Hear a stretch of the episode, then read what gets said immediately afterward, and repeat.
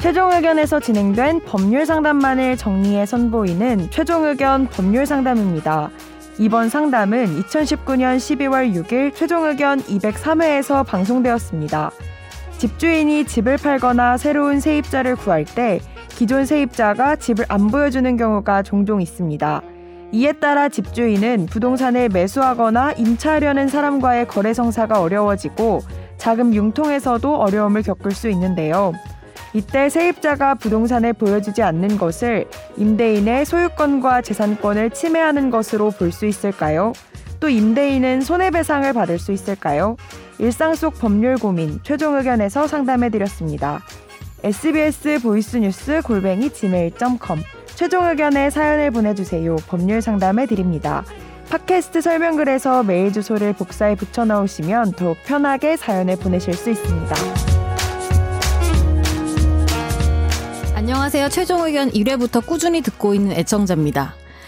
진행자는 바뀌었지만 사연 가뭄은 예나 지금이나 비슷하기에 질문을 드릴까 합니다.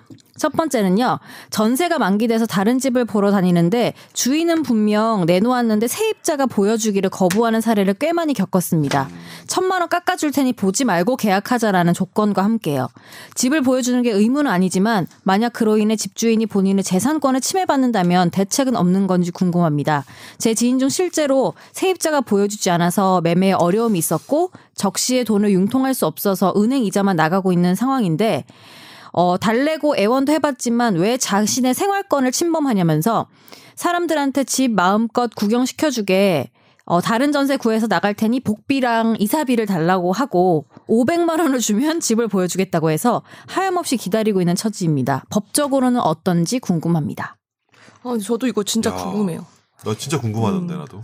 너 궁금해하면 안 되고 네가 답을 알아야지. 아 그러니까 이게 근데 미국은 무조건 비고고 나서 나 이런 보지 적 않아요? 있어. 아, 그래요? 그러니까 뭐 전세 같은 경우는 그냥 일단 법적인 얘기를 먼저 해보면 내 소유권을 가진 그 건물인데 사용권을 주는 거잖아요 음. 기간 동안 그럼 거기 들어가면 안 되죠 주인은 음. 사실 그래서 음. 기간 동안은 그 사람에게 사용권이 있는데 그렇다고 해서 집주인이 소유권이 없어진 건 아니고 소유자는 자기 집을 팔 수가 있고 그냥 우리가 상식적으로 생각할 때 집을 팔려면은 또 물건을 봐야 되잖아요 그래서 이거는 법에 규정돼 있는 건 없어요 규정돼 있는 건 음. 없는데 그냥 서로 그냥 서로 서로 좋게 해야 되는데 뭐 그런 얘기는 들어봤어요 내가 그냥 막 집도 안 치워놓고 내가 막 상태도 안 좋은데 그냥 막 없을 때 아니면 자기가 없을 때 그냥 막 문열 확 들어와서 보여주고 이래가지고 그거는 사실 어, 살고 있는 사람의 주거권에. 그치 맞아요. 주거의 네. 평을 해치니까 그런 건 좀 문제인데 양해를 잘 구하면 제 생각에는 이거는 법 규정은 없는데 세입자가 집주인이 좀 시간이나 이런 걸 좀 정해서 미리 사전에 구하면은 집을 보여달라 그러면은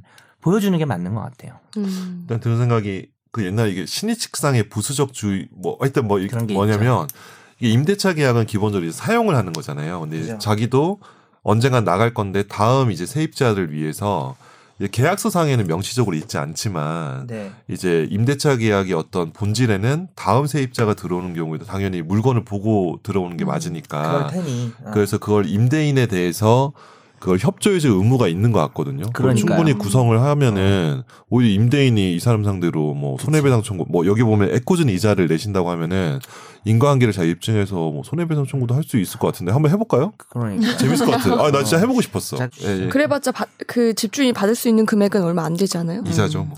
아, 근데 금전 받는 건 목적은 아니고 이제 네. 너, 는 내가 이렇게 얘기하면 음. 보여줘야 되는 그런 의무가 음. 있다는 식으로 얘기할 수 있을 것 같아요. 네, 네, 내용 증명 그렇죠. 보낸다든지.